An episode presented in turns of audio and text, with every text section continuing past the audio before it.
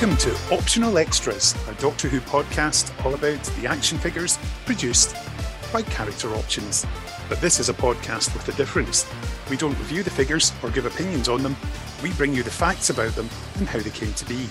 I'm Kenny Smith, I'm a journalist, a podcaster, and most importantly of all, a Doctor Who fan. And joining me each episode is a man who knows all about the figures because, to put it simply, he's the man who commissions and has them made but I won't put words into his mouth. Let him introduce himself. Hello, so I'm Al Dewar. Nobody seems to be able to pronounce my name. Um, uh, and I'm creative director for Character Options and responsible for the look and function of lots of different toys that we make, not just not just Doctor Who, although that's what we're here to chat about yes, definitely you do lots of other things as we do see adverts in the telly telling us they're from character. But we'll move on and talk Doctor Who. Al, we've previously covered the creation of the Eighth Doctor figures in another podcast I co host, Pieces of Eight. We have. And we yes. had a good time chatting about that. So maybe you could explain to the listeners why we thought about doing optional extras now. Oh, uh, you know, Kenny, you and I have a blather every now and again, and um, we, we tend to cover um, a, a, range of, of things. But I, I think I, think both of us thought it might be interesting. There's a lot of misinformation. I, I suppose it's because there's a lot of misinformation. There's a lot of misinformation out there about why things come to be, and and then these things become almost urban myth. Uh, so it was just, it, I think it was just you and I chatting and talking about, oh, it might be nice to set the record straight on a couple of these things. Absolutely. It's good to talk. It certainly is. That would be a good slogan if you were doing an advertising campaign. Yes. oh, hang on, it might have been taken a few years ago. Anyway, each episode we're going to take a look at a wave of the Doctor Who figures, and we're going to start with the latest one, which has just been released at B&M stores, comprising the First Doctor and a pair of Sensorites, Ian Chesterton and two Vord, or Vord, and the latest history of the Dalek sets covering the power of the Daleks and Day of the Daleks. So let's turn the clock back about ooh, a couple of years, because I remember we were having one of those chats, as we often would do, when we were driving home from work, talking about future waves and things that could be done. And I remember you specifically saying, What could we do for the Hartnell years? And then you mentioned that you had the basic skeleton, in inverted commas, from which you could work. So, could you explain how the basic figure came about that started off as Sharaz Jek, the Axon, and so on? Figures that, uh, like I say, through com- through no fault of its own, it's become a it's become a bit of a workhorse for us, and that was the Sharaz Jek. Now I say it's the Sharaz Jek figure. I could be completely wrong. I'm no I'm no I'm no in that horrible maelstrom of, of not knowing which came first. I have a feeling it was the Sharaz Jek figure that came first, which then became the Axon the humanoid. But in essence, we ended up with a figure that was that was in classic Doctor Who terms, uh, basically a figure in a tight-fitting outfit. Yeah, not such specific surface detail that uh, it couldn't be repurposed, and so it's it's become one of those. Um, it's become one of those figures, as you mentioned, not not skeleton as such, but a, it's a it's a very easy framework to drop new characters onto. Partly because there's a whole load of Doctor Who figures that happen to look like people in, you know, slim, slim people, but in relatively tight fitting clothing. You know, as I've just mentioned, a couple of them. You know, Sharaz Jek, the Axon, the androids from Earthshock, the Sensorites, uh, the Voord or Vord. I've never heard them go Vord before, but that's that's an interesting one. Vord. Oh, and there's there's probably many more, but you know, it's it's it's just become one of those figures that's that's very good to go to. And actually, it's very adaptable because it is a figure in a unitard. You can add some, you can add accessories you can add belts, you can add overcoats or over jackets, you can change the head, you can change the hands and the feet if you need to. So you're not changing a huge amount on that figure in order to get other stuff. Yeah, but I mean, something that probably should mention is that the body of the figure is the most expensive part to produce, isn't it? To create from scratch. Yeah, to create a figure from scratch is inordinately expensive. I won't go into exact details. No. But some people would cry. I quite often do.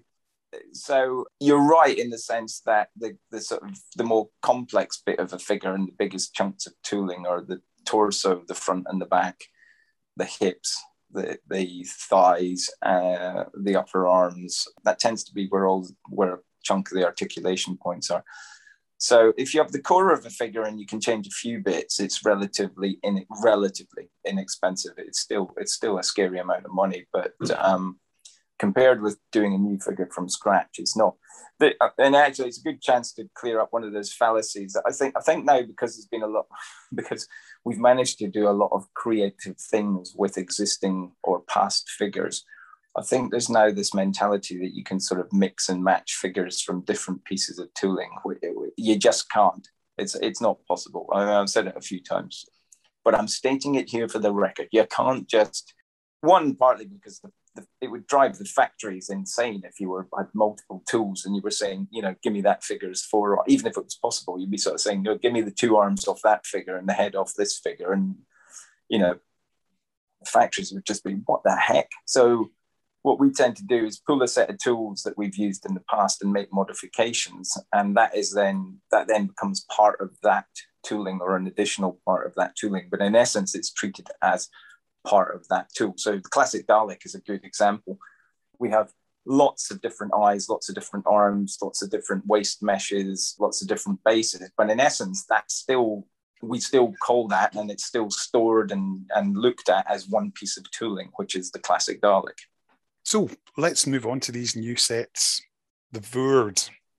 That must have been a, bit of a challenge getting pictures from all the right angles to get those heads right. It is. Well, thankfully, I'm not the person that has to. I, I have the luxury, and I've always had the luxury with sculpts, albeit they're now all done digitally. I have the luxury of being able to sit back and say, and look at them subjectively and sort of say, oh, I like that, or that looks good, or there's something a bit odd about this. I actually use a chap called Ed Barnett Ward, who does most of my sculpting. He used to work with a company that I used in the past, but he's now independent. He's absolutely brilliant sculptor, and he does most of the sculpting now digitally. So what we do is we, t- we sounds gruesome, but we t- we tend to get an old action figure if we know we're going to be adapting it, and we rip the head and the arms and the hands off it, the bits that we know we're going to be replacing. And essentially, we scan that figure, 3D scan it. So he has a framework to work from, which lets him see the proportions, uh, etc., of the new components. He gets that, and then he essentially sculpts a new figure part digitally over the top. He'll, he'll send that to me as usually sort of turnarounds. It's almost like a series of photos side by side, rendered images. And I get to say whether I like it or if I feel there's something wrong with it. 99% of the time, there is nothing wrong with it. But occasionally, it's a subjectively, everybody has a subjective little thing. On things like birds, it's, uh, it tends not to be the case. On human faces, it tends to be more obvious, or you sometimes feel that things, something's off or something's not quite right. So, for instance, on the companions that we did last year, that became a lot more subjective. You know, does that look like Benton? More importantly, did it look like Lalla Ward? one, of, my boyhood crushes. Um, and mine. and yours. Mind you, I like both Romanas. Ed and I, having worked for so long, I think we've actually worked together something like 25 odd years. He's actually very much on the same wavelength as me. If I find something that's not quite working for me, nine times out of 10, he he'll sort of just say, actually, I felt exactly the same thing. So we tend to parallel each other. I was particularly impressed by the fact that I know that you like to give us as fans something a little different. So the fact they've both got different Voord antennae is rather nice. Yeah, it's, I, I, do you know? I think it's because last last year there was a, the directive sort of came from above. You know, essentially redo the same sets for the first and the second drop, but repaint them. And that's actually very difficult to do because costumes are not the same and you can't just repaint stuff and kind of I, I, so I felt that was a bit of a cheat. And this year I not a cheat, that's not the right word. I mean, it, it, was a good way to do it at the time. But this year I wanted to do something different. I thought, well, if we apply, you know, because it is a bit, it is a budget range. I said, well, if we apply the same mantra, but instead of giving people, you know, two different characters at two different times, why don't we come up with a bunch of sets where actually it makes sense to have two characters that are virtually identical but can be different? And and I do like to give people something that is slightly different. I mean, the Voord is an interesting one. It's only the aerials that are different, and there's literally two extra silver studs on the one of the Voord's costumes because he had he had a different scuba gear on. But you know, it's still nice to do it, and the and with the sensorites, just giving one slightly paler skin, one a slightly more brownish, fawny kind of coloured beard. Yeah, little things like that. It's quite cool. Yeah, I also like the fact we've got nice flippers there as well. So I take it they're fairly simple to do to add on something just a minor creation like that. Do you know the flippers is an odd one? It, it kind of went against everything I feel about action figures in this in the sense of it made them exceptionally unplayable with in in some ways. And I did for a for a tiny moment. I couldn't articulate the flippers. I, I, I didn't have the money to do it. it. For a tiny, tiny moment, I considered: do I, do I mess, do I mess around and make a sort of shortened flipper that would kind of make more sense? But then I thought, you know, they had to wander around in studio like that. And it probably wasn't very easy. And and you know, I suspect it's it's probably like C3PO. I suspect that in a lot of shots, probably the flippers were left at the side and they were shot from the waist up, so it didn't it didn't matter. yeah. But you only have to look at those lovely newspaper uh, shots of Carole Ann Ford and the Voord uh, cavorting yeah. in the publicity shots to, to see how much of an encumbrance yes. the flippers were. There was only one option in the end, which was to put the flippers on. It kind of wouldn't be a without one. Let's move on to the Sensorites. Again, an interesting creature from the first season, but they've had a bit of a renaissance, obviously, with Big Finish having done a story with them. And the fact that, again, they're yes. both different, as you mentioned, the fact we've got the First Elder with their different bands around them as well.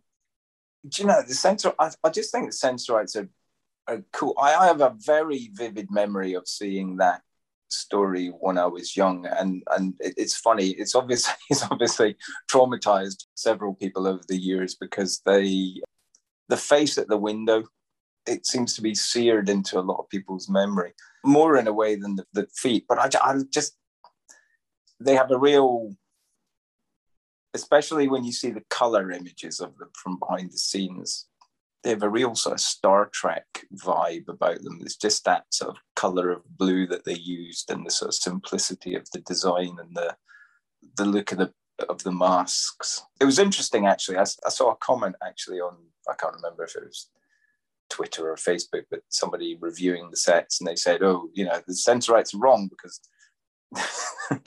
They were all played by these little dumpy middle-aged men. And, and i think that's true in, in certain scenes but the, the, the, reference i was using was was essentially the two guys kind of coming through the circular airlock piece. There's a very impressive photo of them stepping through that. And um, yeah that, that's the Sensorites in my head. And and I, I really like what big finish did with them. I think they're a they're a very cool type of creature alien very much so. And and and very iconic. I mean, you you just you know you say Sensorites to most Doctor Who fans, and they're just like, "Ping, yep, I know them." I think that's mm-hmm. that's just you know you have an instant image of them.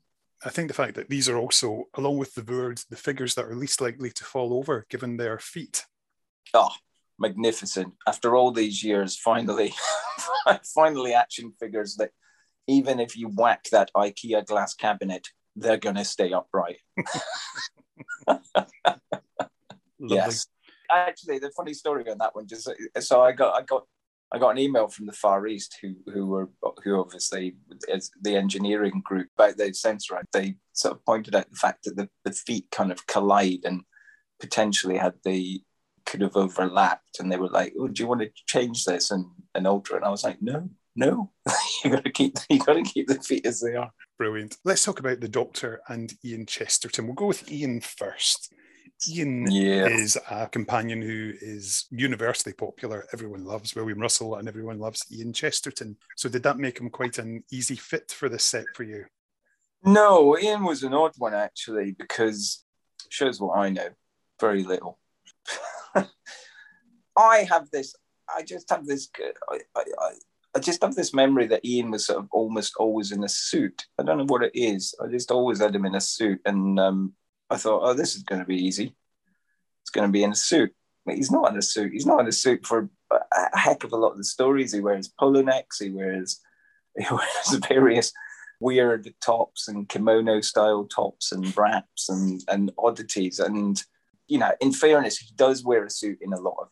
I think is iconic, certainly to me, and I'm happy to be corrected. But certainly to me, his iconic look is the school teacher look in the suit. Yep. So although it's not correct for the set, I thought it was a good shoe in as a character to put Ian, and I'll be honest, relatively cheap because it meant just changing a head. So it was affordable and I could do it rather than put another first doctor in there. So yeah, Which, which body did that originally come from?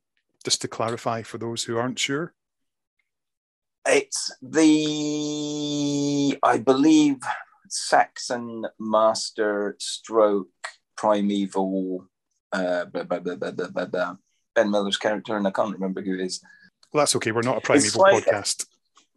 It's a, yeah. It's it's like it's slightly it's a it's a funny one. In hindsight, I might have used a different body, but I would have had to do too much more modification on it. But it's you know it did. But I would say if if I had the choice and the money and the budget, I would probably tweak the body a little bit. That body has a tendency just to look a little bit small, short. Not that it's bad, it's fine. Mhm. But in my head, Ian Chesterton was a fairly tall, imposing kind of bloke. So it's a compromise, but it always is when you're working on a budget. So you cut your cloth. So the honest answer is, would I have chosen a different body? Yeah, I probably would have, but I, I didn't have that choice. So no. And the Doctor, it's uh, again, it's another nice wee variation.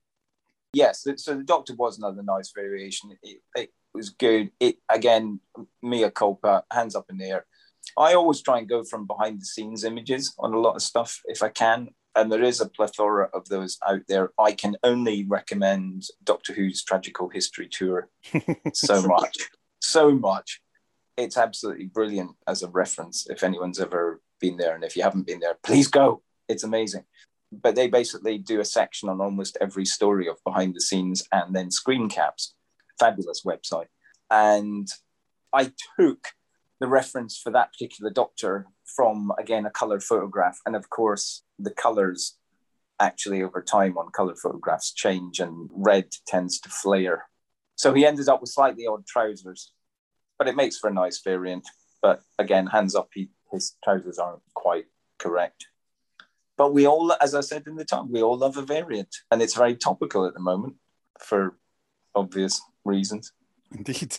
So, That's not to make that's not to make light of COVID, by the way. That's just not at all. I've never heard I've never had a year where variant has been mentioned so much. Um, No, we'll not go there. We'll not go there. Let's go to the Dalek sets now. oh yes, love a Dalek. I really do. Yep. I really do.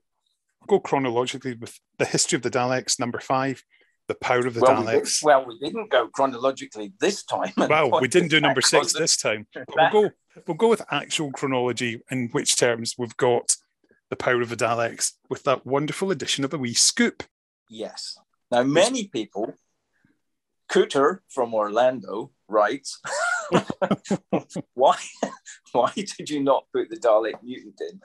The honest answer is we discovered a long time because, because of toy safety regs, arm Dalek arms now have to be made of quite soft material. And uh, if you actually go back and look at some of the older Daleks, if you're lucky enough to have any of them, you'll notice that the, the arms, especially the sucker arm, is made of a much harder material.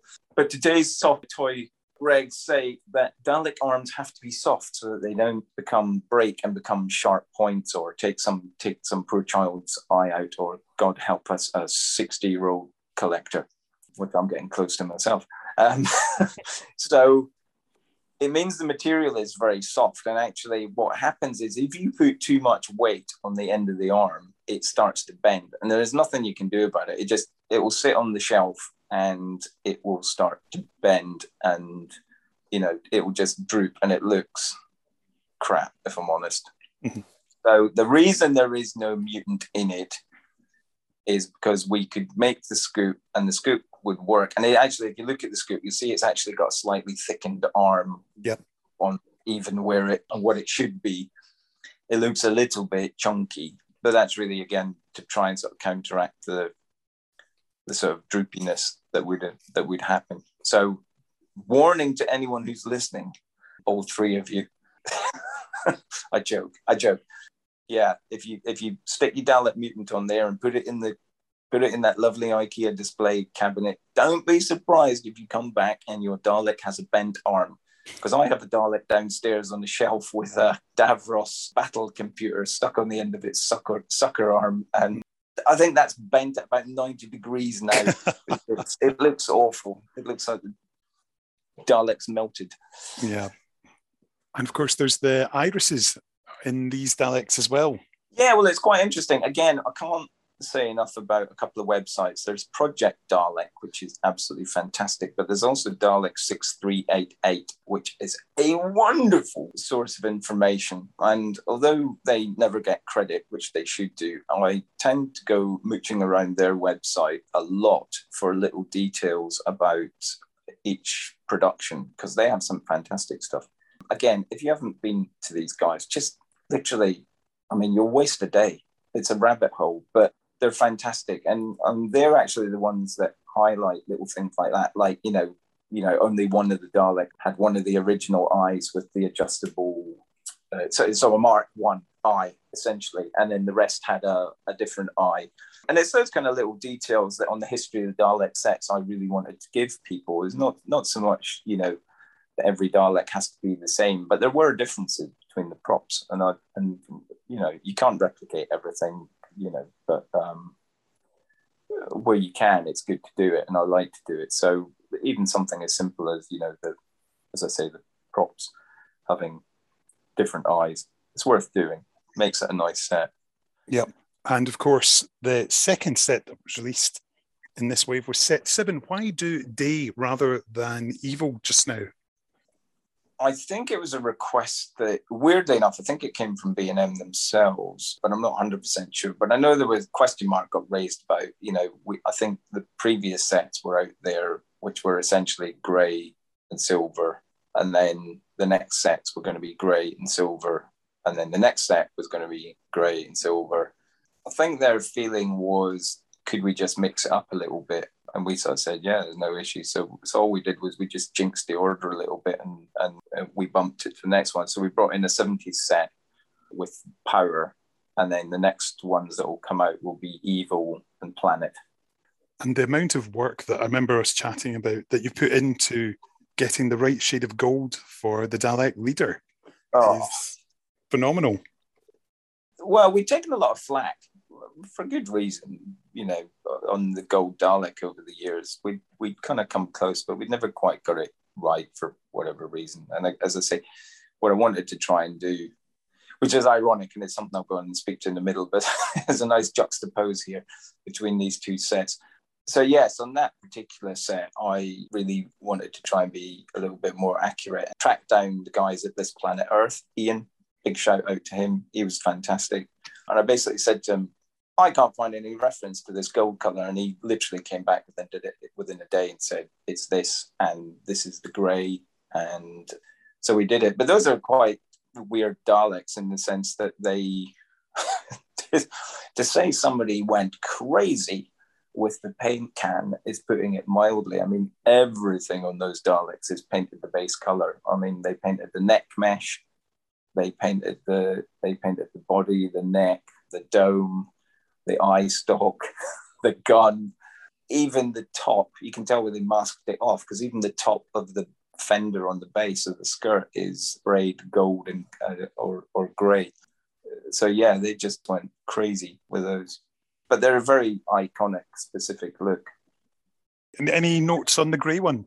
again, just getting the color right completely changes the look of that Dalek. It actually that slightly metallic color being right is. Fa- I mean, I love it. I absolutely love it. It's carried through into um, Planet of the Daleks. Yep, lovely set. The Daleks' first foray into color, they made them grey. so, but it, but I love the story. I mean, that story is fantastic. It's it's a it's a weird story. It's got a kind of it's it's one of those nice stories that has a slightly down. I mean, I like those kind of Doctor Who stories. There's a slightly downbeat, slightly kind of troubling aspect to them. I can't. I don't quite know what it is, but it, it's not a sort of super happy story, if that makes sense. Yeah. And you know, it's just it's it's fantastic. That kind of just everything that's in it is just sort of great. You know, the time tunnel in the old sort of river tunnel, the driving around them, the Ogrons. Oh, the Ogrons are fantastic. And just that sort of bleakness. That's the word I was looking for, bleakness. So it is an iconic story. It's a shame it ends with, you know, a mass battle where they continue. Why they kept pairing up the gold and the grey, I don't know, but it makes it look like it's sort of like nothing. There's a ton of gold supreme Daleks mm running around rather than just shooting the grey one on its own. But anyway, it is what it is, and it, it's um it's fabulous. It's it's a lovely story, and and I really enjoyed that one. I really enjoyed working on the insert for that one. Yep. So there's a, there's a couple of little Easter eggs on the packaging on that one. Glorious, they are glorious, but we won't spoil them yet for those who haven't bought the sets. Talking of buying the sets, of course, something that a lot of people have been talking about is the distribution. And maybe you could just clarify this for the listeners the fact that it's not actually character who are responsible for this part of the the deal. No, the way the B&M deal works is we essentially produce the goods for them and it goes straight from the factory in China and ships directly to their warehouse. They're completely, it is their exclusive, it's product made exclusively for them and it's distributed by them. It, it's not fair, I think, to sort of, I, I see B&M getting cussed online liberally. Yes, you know, stock control at any point at the moment is is an absolute nightmare. All I would say is that uh, these sets are late, but compared with what's going on globally with shipping and and um, people trying to bring things out, the fact that they actually made it across and are in stock is fantastic. Yes, you might have to do a little bit more footwork to find them. There's plenty of stock out there. I mean, there literally is. I know. I know. There's been a couple of images online of scalpers buying stuff up. There's also been images of a guy who actually very thoughtfully buys these sets up en masse and then sells them to people abroad at literally cost plus the packaging. So you can't you can't sort of diss the guy for doing that.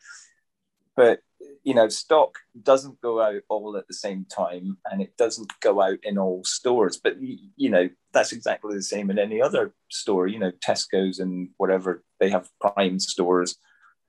B&M is the same. They have prime stores where stock will go and not all stock is going to be distributed evenly. It's just a fact.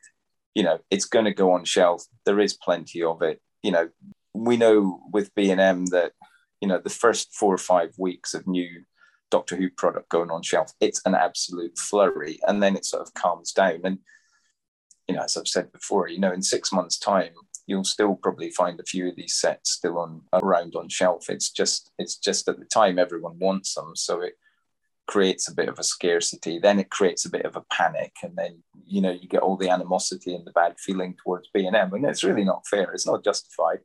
You know, I think they're not far from actually having an online presence in the in the not too distant future, which will probably help the situation. But you know, these are fantastically priced sets. You're getting three action figures for 20 quid. I mean, that works out roughly about 6.99 a figure. There's, there's almost there's almost nowhere else you can go on the planet where you can get a you know five inch action figure at that level of decoration for basically seven quid. I mean, they're fantastic value for money. So yeah, all I would say is don't cuss B and M. It's not you know everybody's struggling at the moment there is a ton of stock out there. It doesn't all go out at one time. That's not the way that warehouses and people work. And obviously, there's delays at the moment for a whole lot of reasons. So, yeah, yeah. I mean, I can just backing up what you said there in terms of shops not having them. I went into my local B and M the day that these came out, and they only had the Verd and Sensorite sets. And I popped in yesterday, and lo and behold, there were the Dalek sets. So they are out there yeah. and they do come out at different times. And Gary yeah. Russell was delighted because I was able to pick him up a gold Dalek set. So he was over the moon. So it's arrived with him today. In fact, during the course of this conversation, Gary has sent me a picture of it having arrived. So it was a wee birthday present from me to him. So happy birthday, Gary! Oh, that's Russell. fabulous. I, I, haven't spoken to Gary for ages, so so um, I hope he's all right and doing and doing well. So oh, that, I know he's cool. listening because he liked my tweet uh, when I revealed this podcast was coming about. So hello, Gary. Well, hello, Gary, and um, I hope you're well, and, and maybe we can meet up at some point in the post-pandemic future. It would be it would be good fun to catch up. Yeah, no, I mean, as with all B and M sets, you'll know this, maybe you don't, but at the time you can only take a punt on what you think people will like. You know i use you as a sounding board and various other people as a sounding board to sort of think you know what what do people think of this? What do you think would work with that? There's also a another I'm dropping website names like no tomorrow at the moment but there's another website i dip into occasionally to see what the feeling on the ground is which is um, doctor who toys.net fabulous people over there they are indeed are, um, they're very they're, they're, I used to I used to think they were all a bit grumpy. They won't mind me saying that, but actually they're, they're fantastically moderate by comparison. Yeah, no, they're brilliant, and the the guys there always have. It's always good, to, like I say, dip in and, and see what their feelings are. I mean, we're all collectors. We all love toys, and we all have massive expectations. And sometimes um, things run away with themselves in terms of expectation levels, which yep. I always try and temper. I always, I always use the same mantra. It's B and M. It's a budget line. So you know, don't expect the world. I know I I try and do my best, but I'm never. I'm you know some of the things you guys want, I just never going to be able to do. Um, hands up, not going to happen. I'll try my best to so yeah, uh, you can, like I say, back to the beginning, you can only take a punt on what you think people are like, going to like. You're never going to please everybody, and there's always going to be somebody who's going to be disappointed or ask what if, and that is perfectly right. If you, if people didn't ask what if and why didn't we and all the rest of it, then we'd be in a pretty boring world. So uh, it's a good thing. It's one of the reasons I use some of the reviewers that I do because they're, they're guys who I know will sort of say, why did this happen? Why did that happen? Why didn't you do this? Why didn't you do that? Al, thank you so much for your time today for the first optional extras. And I think we should return very soon to chat about another of the exciting waves that you produced. Yes, well, don't speak too soon. You might you might get a bunch of complaints. please, please don't have that boring git on again.